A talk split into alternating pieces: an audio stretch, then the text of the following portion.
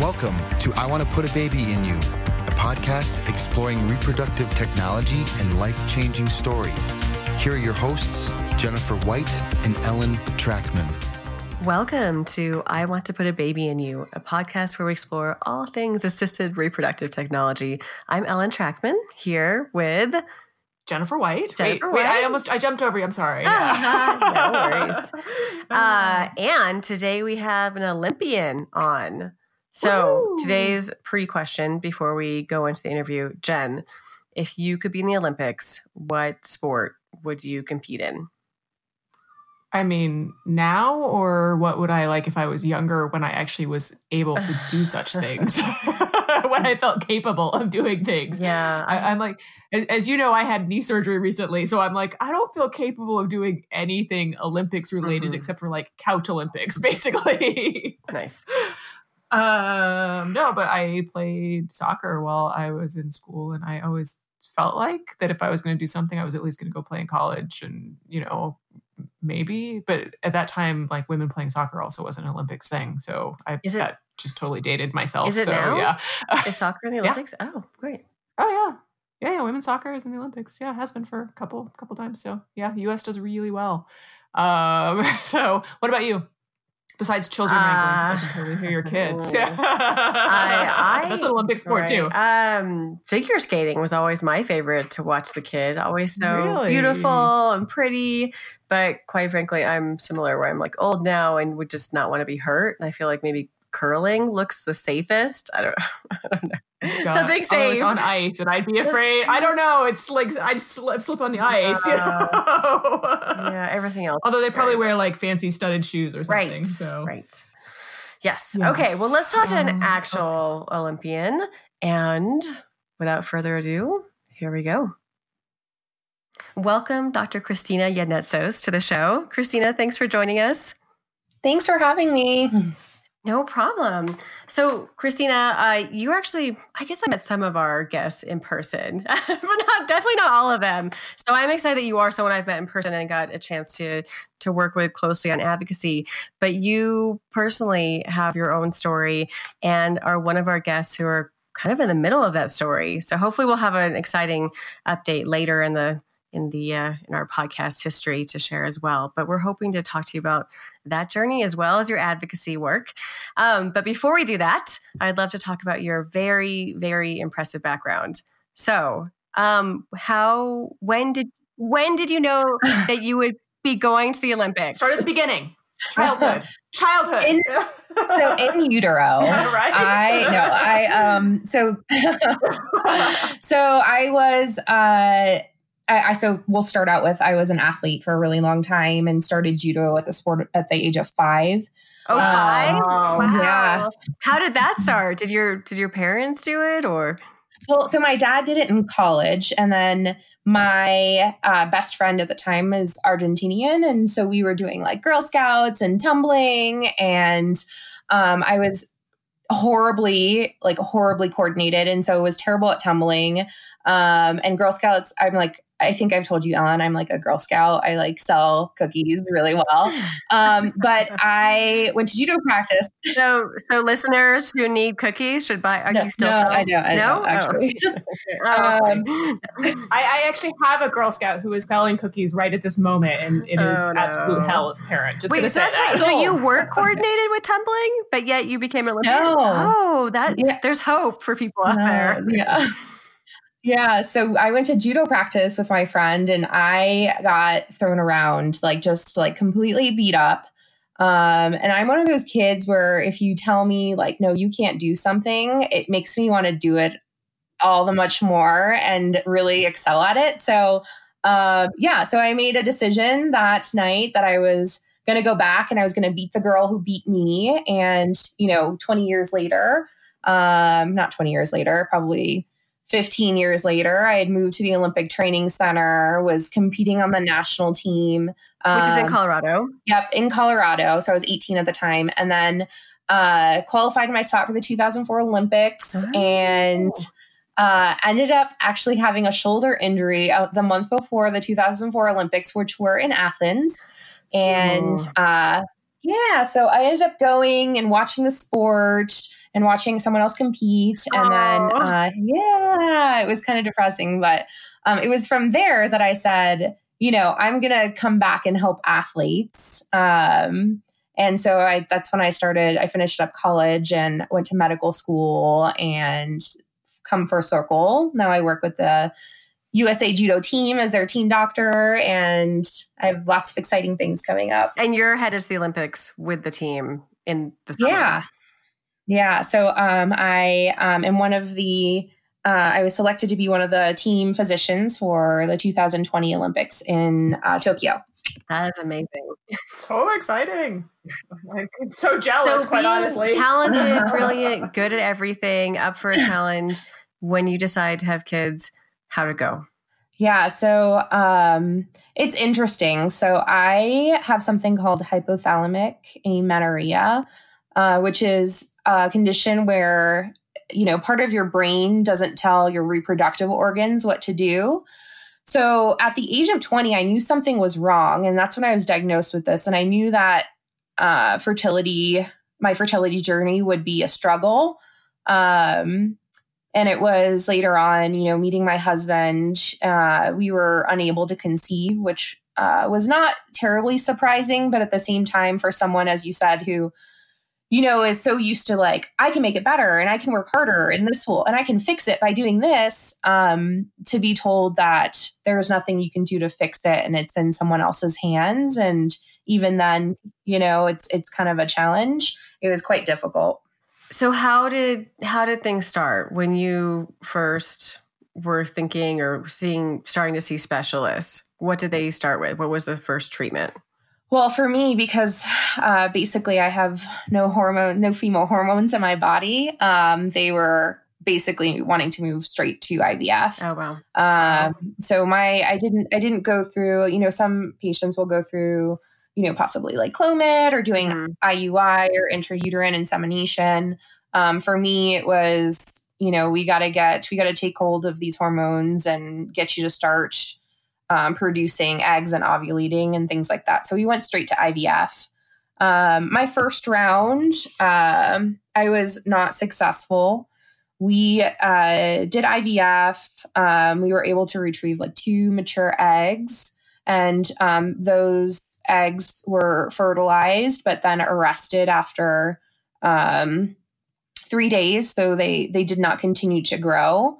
Um, and then we did a second round, um, a few months later, uh, trying again. And this was after we had, you know, went back and circled back with the physician. And at that time they said, I don't know what it is, you know, you're young and, um, you know, we, we, we wouldn't expect you to have like egg quality issues, but like what's going on seems to be an egg quality issue. Um, maybe you should consider doing an egg donor. And, you know, for me, I was, I don't know, thirty-four at the time. And I, I was like, oh my gosh, an egg donor.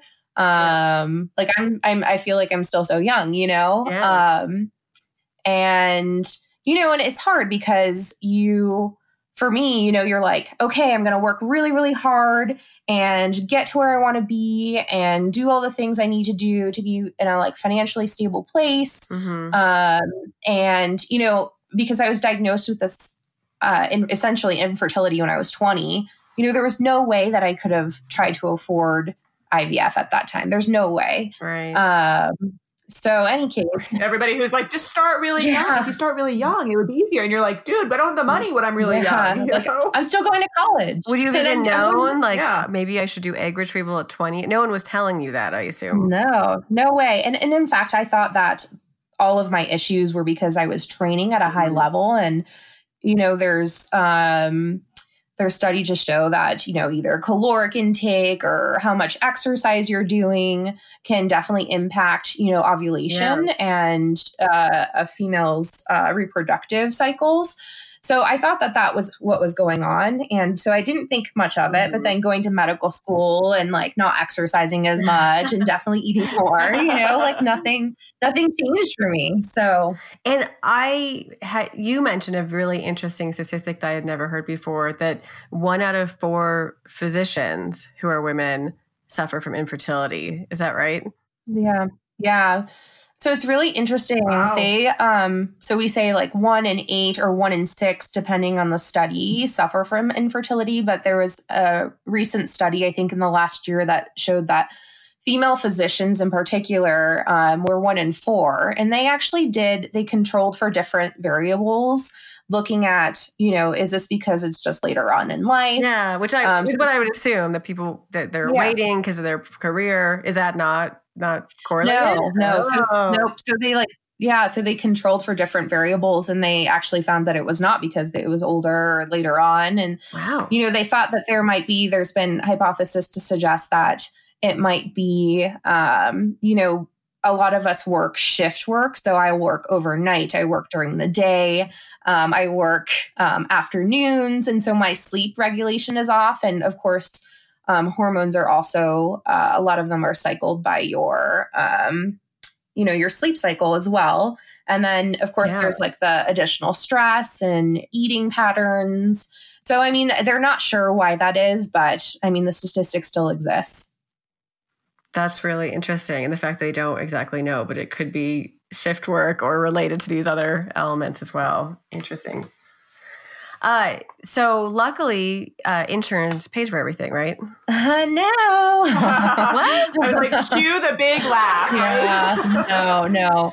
And so that was actually like the first time that I, you know, I went into medicine because I'm like, I want to help people. And my job as an emergency medicine physician is, I don't care if you have the ability to pay, like, I'm going to take care of you. Right. Yeah. And so I went in and I sat down and I was like, okay, we need to do I V F and we need to do this. And we talked to the doctor, and the doctor's like, okay, um, well, I'm going to have you go talk to our billing department. Oh. And so, you know, you walk into the billing department and they say to you, so we have these packages, and you're like, what's a package? What, I don't know what that means, yeah. you know? And, right. and by the way, it's, you know, twenty-five thousand dollars, but that does not include your medications. And those can run from five to ten thousand dollars. And I'm like, well, hey, but can you try and bill my insurance? Because I have like an actual medical condition. It's called hypothalamic amenorrhea. And my, there's something wrong with my brain. Right. And they're like, no, sorry. Wow. We can't, because, because you have infertility. No, when they're offering you packages, how does that relate to what the doctor is telling you? Because wouldn't the doctor be like, I recommend this treatment, but then if they're offering you packages, it must be the treatment minus something or plus something. Right. You have to make decisions, but you get yeah. to make decisions that have nothing to do with the medicine. It has everything to do with the money. It clearly is not exactly what the doctor said. This is what you should do. Right. So, I mean, the, the, the doctor is like, these are our packages to do I V F, you know, should you move forward with this and you want to have a child. And, um, you know, there's always decisions. You're like, okay, um, do I do this? Do I, do I try something else? You know, hey doc, can we do I U I? Are there other options that we can like make things cheaper? You know, how do we, how do we, how do we do these things? Um, but you know, not, not put, put people into like major debt.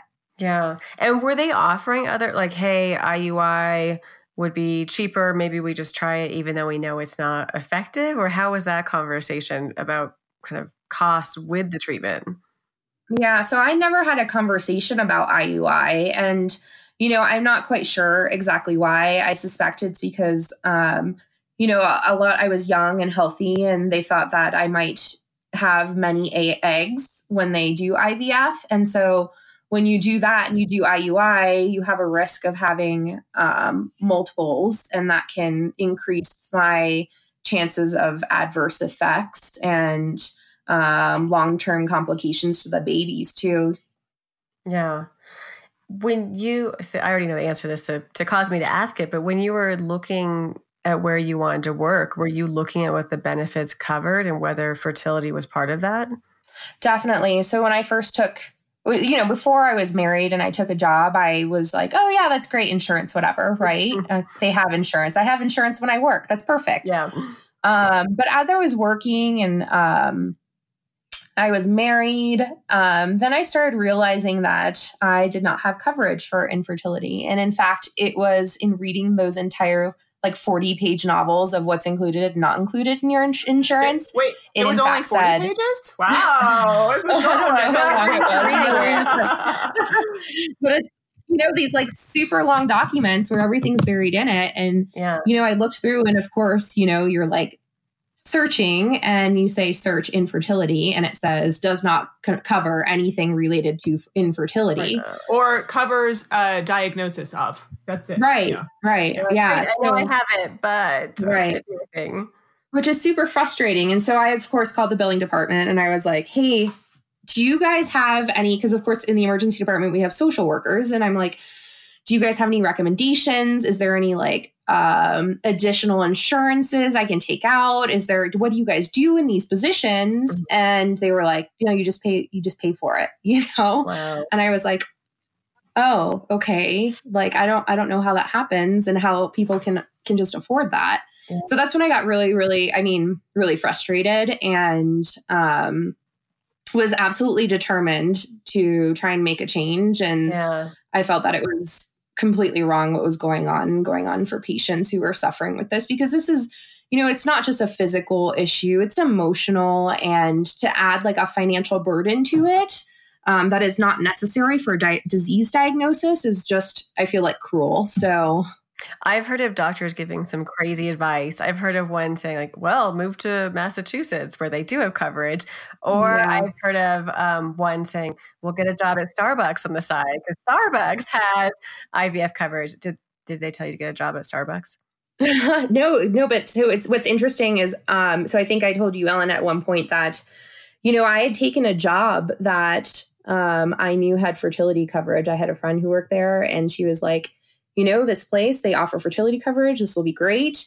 And, you know, ultimately that didn't work out. But I, I mean, I, I literally wanted to change jobs on the basis of providing in, insurance coverage for infertility. And my husband, so his, um, in his company is actually based out of California. And we were like, oh, California has insurance.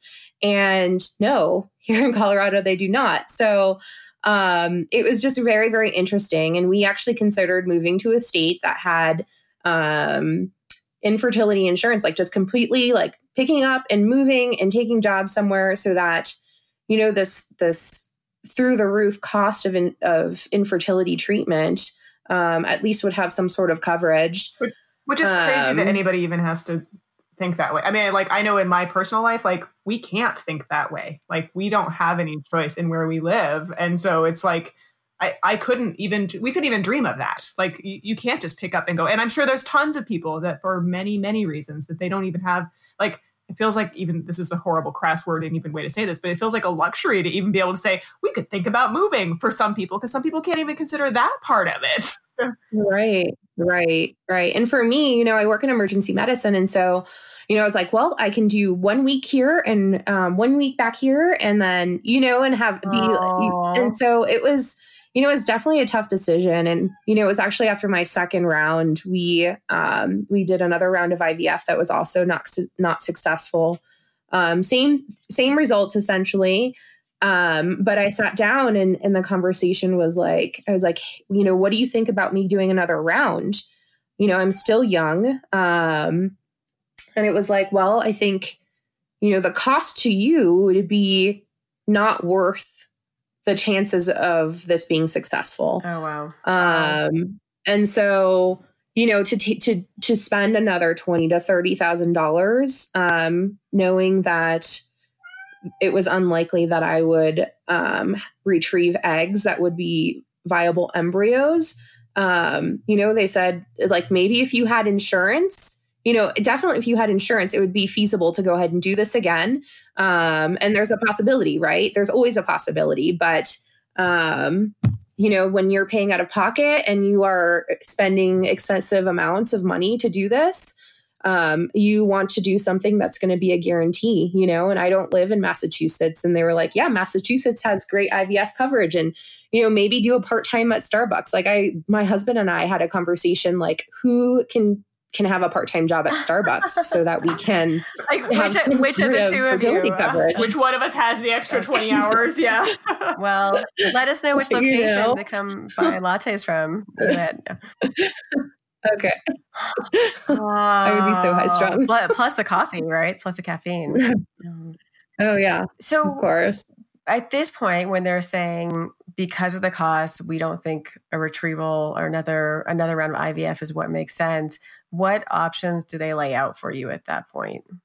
So for me, it's you can, if you really want to go through another round of I V F and pay the twenty thousand to thirty thousand dollars, that's an option, you know. And of course, for people, especially me, that is not a financial option for me, you know, especially thinking down the line if it does not work. And then, you know, here I am with my husband still like yeah. longing for a family. And, you know, you, you're like, okay, well, you know, if you don't do that, then, you know, there's adoption. My husband is one of five, and, you know, we, ha- he has two adopted brothers who like, we, you know, it's, it's, it, we, we love, we love kids, yeah. period, end of story.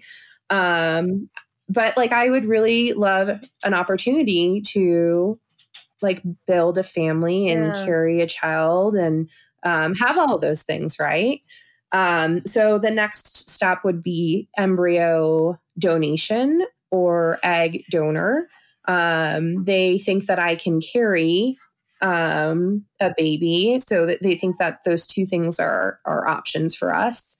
Um, and for me, you know, that, that it wasn't a consideration. It was never in my mind, um, that I would get to that point, because I was like, I'm young, you know?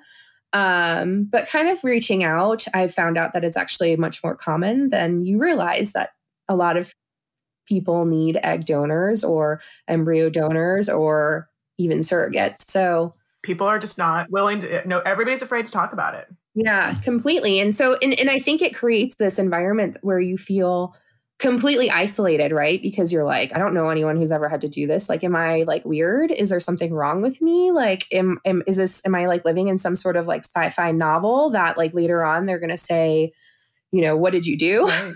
And so it's, it's, it's all these thoughts going through your head because you haven't had, you know, you haven't had that exposure, because it is not spoken about and it's not widely spoken about. Um, but it's way more common than you, than you know. I think my husband actually read a stat that like one out of sixty-five babies in the United States are born from I V F, which I thought was like quite interesting.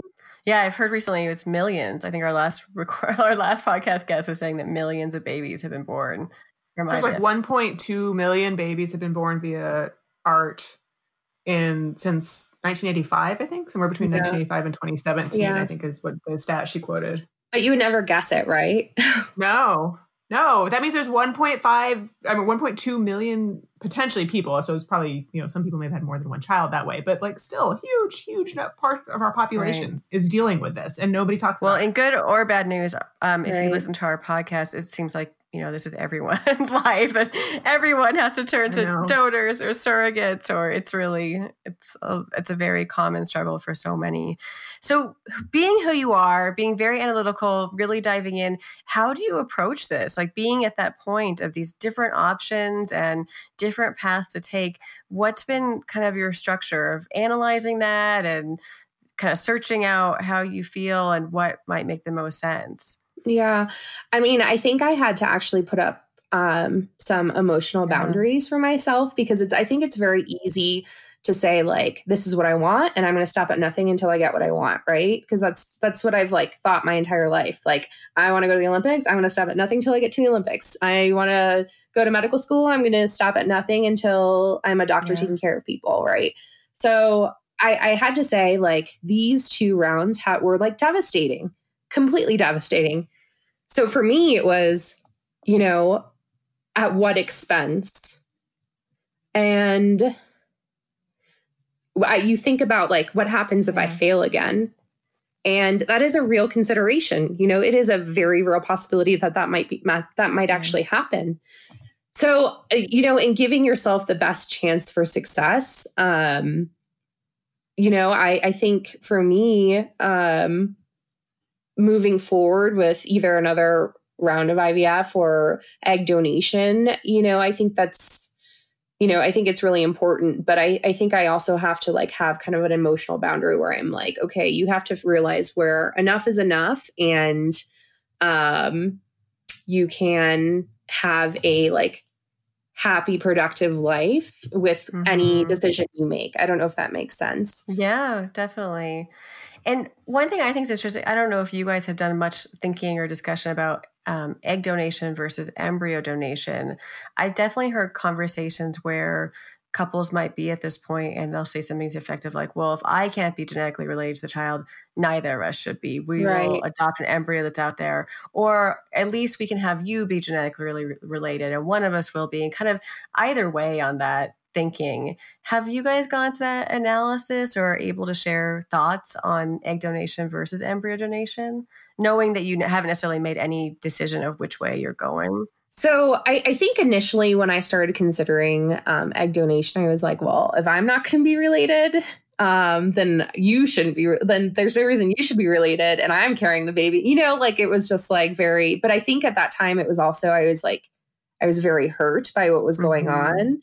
Um, but now I'm like, you know, with, with embryo donor or egg donor, there's a possibility, well, at least with egg donor that, you know, my husband is um, the father of our children, and um, he'll be the father of your children no matter yeah. what. I'll just yeah, tell you that. Yeah, but, but yeah, yes, but genetically related. Genetically, genetic related. Yes, yes, and, yes. Yeah, genetic related. And he um, and we can have like siblings, and um, so that's that's uh, an amazing positive. And even with embryo donation, um, you know, there's an opportunity that there. you know, our, our, kid, our kids can be genetically related, and obviously they're siblings no matter what, but, you know, I think those were both positive things for us. Um, yeah. So that makes sense. Okay. Well, so we hopefully will be back to talk more about exciting news as life continues, but in the meantime, you're not just thinking about yourself, but you've been fighting for all of Colorado. Tell us how those efforts started and how they've evolved. So I think they started after my first I V F appointment um, or reproductive appointment. Um, so probably just over a year ago um, when I sat down and they gave us options and I was like, this is unacceptable, you know, um, like this is terrible. And I, I it made me really upset that people were excluded if they didn't have financial resources to build a family when when like technically there's the medical capability of this happening. Um, and it, essentially infertility is a disease, and how can an insurance company exclude treatment for a disease? So I, um, you know, came home obviously very upset and, um, started making some phone calls actually. So I, I have a, I have family members and friends who are attorneys. And I was like, yeah, how do I, how do I, how do I, how do I make a law? You know? and, and your first phone call was to an attorney. I love it. It's like, how do I, I want to make a law. How do I change it? How do I change things? You know?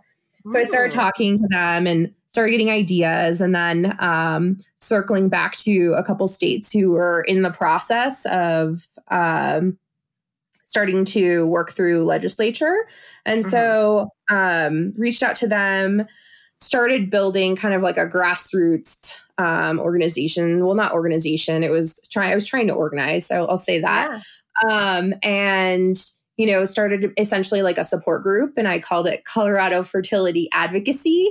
Um, and, great you name. know, I would, a great name. Right. Yeah. And so started building members and talking about it and rallying troops. And I was searching through bills um, that had already been passed and um, trying to see like what I would want in Colorado, when all of a sudden I got a, a email and it said, "Hey, looks like you're working on this. We are working on this too." What? Who would send you such an email?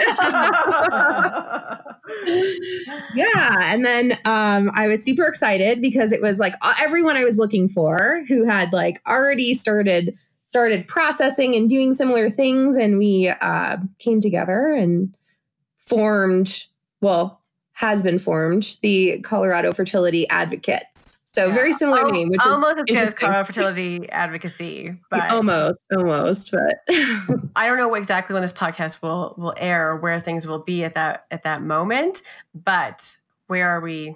Where are we now? Is there a bill? There is a bill. So we have like, we've definitely um, reached out and we have had large support. So not only local support from Colorado, but national support. Um, so we have a large national coalition from many reproductive organizations. Um, and we came together with, with all of our minds and came up with a bill. Bill has been drafted. It has been introduced to the House. Uh-huh. Um, and we are going to be going to committee. Um, and if, if I don't know if we, we say a date, but it's in February sometime yeah. in uh, twenty twenty. And at that point, you know, we will we'll have testimony and have a hearing and hopefully make it out of committee and hopefully make it out of the House and hopefully make it out of the Senate and hopefully yeah. it becomes a law. Whew, knock on wood. Um, and learning about our legislative system, has it been um, more confusing than medical school or uh, more surprising? Okay, so uh, I'll tell you a, a little secret. So I told myself I would never, I was like, I will never be political and I will never know. And I'm like, just, I'm just like, absolutely not. We are going to change this. And this is how it's going to happen. So I think the political process is, um, you know, you always, you're in like fourth grade or third grade. Or like, how does a bill become a law? Right. Yes. And so insert watching Schoolhouse Rock right now. Yes.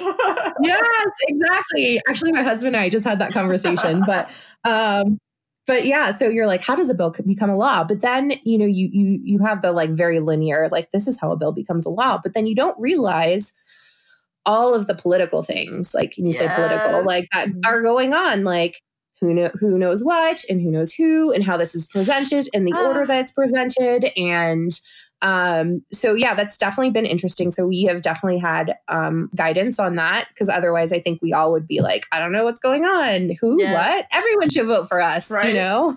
Come on. We're just right. nice. They should just vote for us. It's great, right? And Christina knows yeah. I've been traumatized because I just thought, you know, we present something that's good for the whole state and on balance, it should improve everything. And so, you know, given that it's good for the state, it should pass. Everyone should see that. And yeah. apparently it's not, not that simple. No, no. Really upsetting. Yeah. But, you know, ultimately the, the bottom line is that we like refocus on, on, on the voices that matter. And that's the, mm-hmm. the, every Colorado person who is going through infertility or knows someone who's going through infertility or someone who's struggling with infertility and having difficulties conceiving on their own without any sort of medical assistance. And, you know, we refocus. And I, I, I can only tell you what a like strong response we've had here in Colorado um, with so many people signing up and so many people joining and so many voices supporting mm-hmm. the the movement. So it's been really, it's been really great.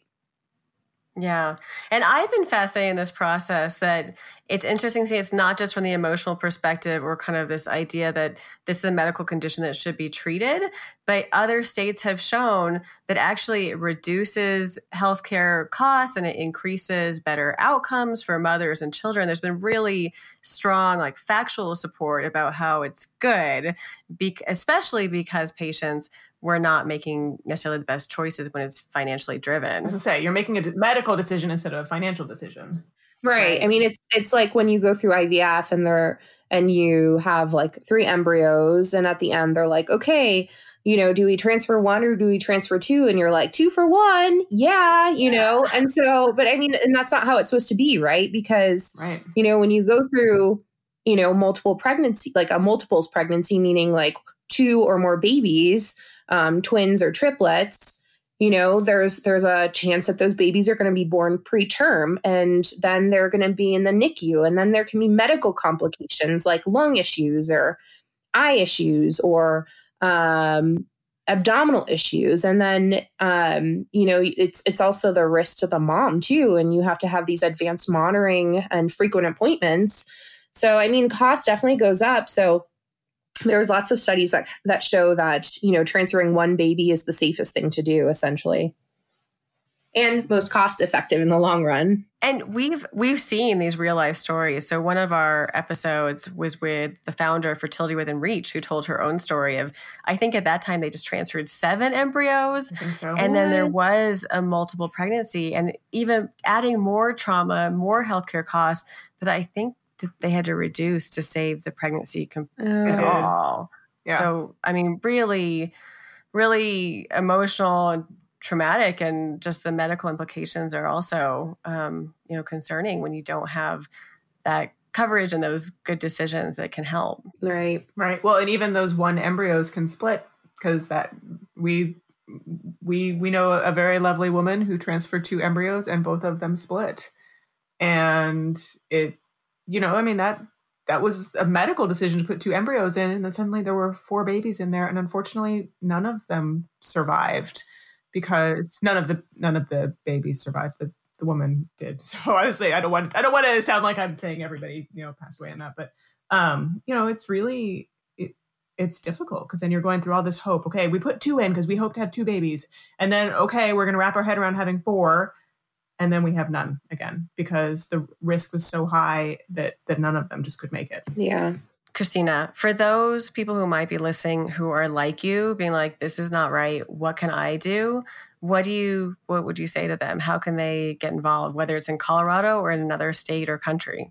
Yeah. So, um, you know, the one thing I did was just um, reach out, and I, I, ha- I have an open story, and the one thing I realized is as soon as I started talking about it, I started realizing how many people were actually going through it at the same time. Um, you know, reaching out to your legislators. You can look up who your your district is, call, text, or email your House representatives, your senators, email them, let them know, you know, your story and why these things are important to you. Um, if you have a local advocacy group, um, for example, Colorado Fertility Advocates here in Colorado, reach out to them, you know, become a part of that organization, um, and get involved. If not, you know, there's national organizations like Resolve, Fertility Within Reach, who are definitely working to try and advocate, and they can definitely get you resources and support in your um, home state if they're not already available. And I, basically, I feel like that's kind of how this whole grassroots process started, was just me kind of grasping at straws and um, finding finding some other passionate people with like minds, and and trying to move forward, essentially. Well, Christina, we're pulling for your happy ending, and we, yes. we absolutely believe it. It's there, and it just with time that we'll we'll be there and rooting for you and and there for you. Um, in the meantime, we'll be standing shoulder to shoulder with you, fighting to help um, others. Yeah. So, thank you for sharing. I hope to have you on again to share more updates, both with a past, you know, new law and a new baby, all of it. Um, we we hope for the future. So thank you. Thank you. Thank you guys for having me on. Thank you to Doctor Christina Yanetsos for sharing something, even while she's in the middle of it and is so raw, that I think can be really meaningful to others who might be in that same place. And we are indeed really yeah. helpful, um, hopeful to have her come back and share kind of where that, that journey goes. And I, I foresee positive, good things in her future. I know. I was like, please, please, please. Um, I will say also, just on a total side note for anybody, uh, just on a timeliness, I know not everybody listens like with bated breath the day these come out or anything like that. Um, but the we did talk about some legislation in there, and it is uh, Advocacy Day for Colorado for that legislation actually is um, going to be on February sixth. And today, the day this episode drops out, is uh, the last day to register for it. If you want to join anybody in Colorado. It's not too late. Uh, I know. That's why I'm like, oh, just only. So sorry for all of you who listened the day after it came out. So too or bad for you. Years later, where hopefully there's like exactly. really good law supporting those going through infertility. Right. Um, but also, I mean, if anybody ever wants to do anything like that or any of those kind of things, you know, like the, those mechanisms are out there, and we really do encourage people to to reach out to other people and have grassroots organizations. This, this stuff really does work. It's hard, but it does work. Um, but thank you. Thank you to everybody who who does come forward and tell their story and, and is part of grassroots organizations. Uh, also, thank you to all of you who listen and who call. Uh, our phone number is three oh three, nine nine seven, one nine oh three. Uh, and also to all the people who email us. We really do love hearing from everybody. Huge thank you, of course, as always, always, always, always to our team, uh, Tyler Ellis, who, oh, did I ever say their last name? Oh God, have I just screwed everything up? Wait, Tyler, sorry, Tyler, you're not, you're not Fine. anonymous anymore. Now he's famous. uh, Tyler, uh, Amanda, Ashley, Lexi, who is still out on maternity leave, enjoying that sweet, sweet new baby. Uh, we really appreciate you. And of course, as always, Chris, Chris at Work of Bird Studios, who we have run through the ringer recently, trying to jump through hoops and get a lot of episodes out for us. So we really, Thanks, really appreciate you, Chris. Thank you so much. And, and as always, thank you for all of you for listening. And uh, we'll talk to you all next week.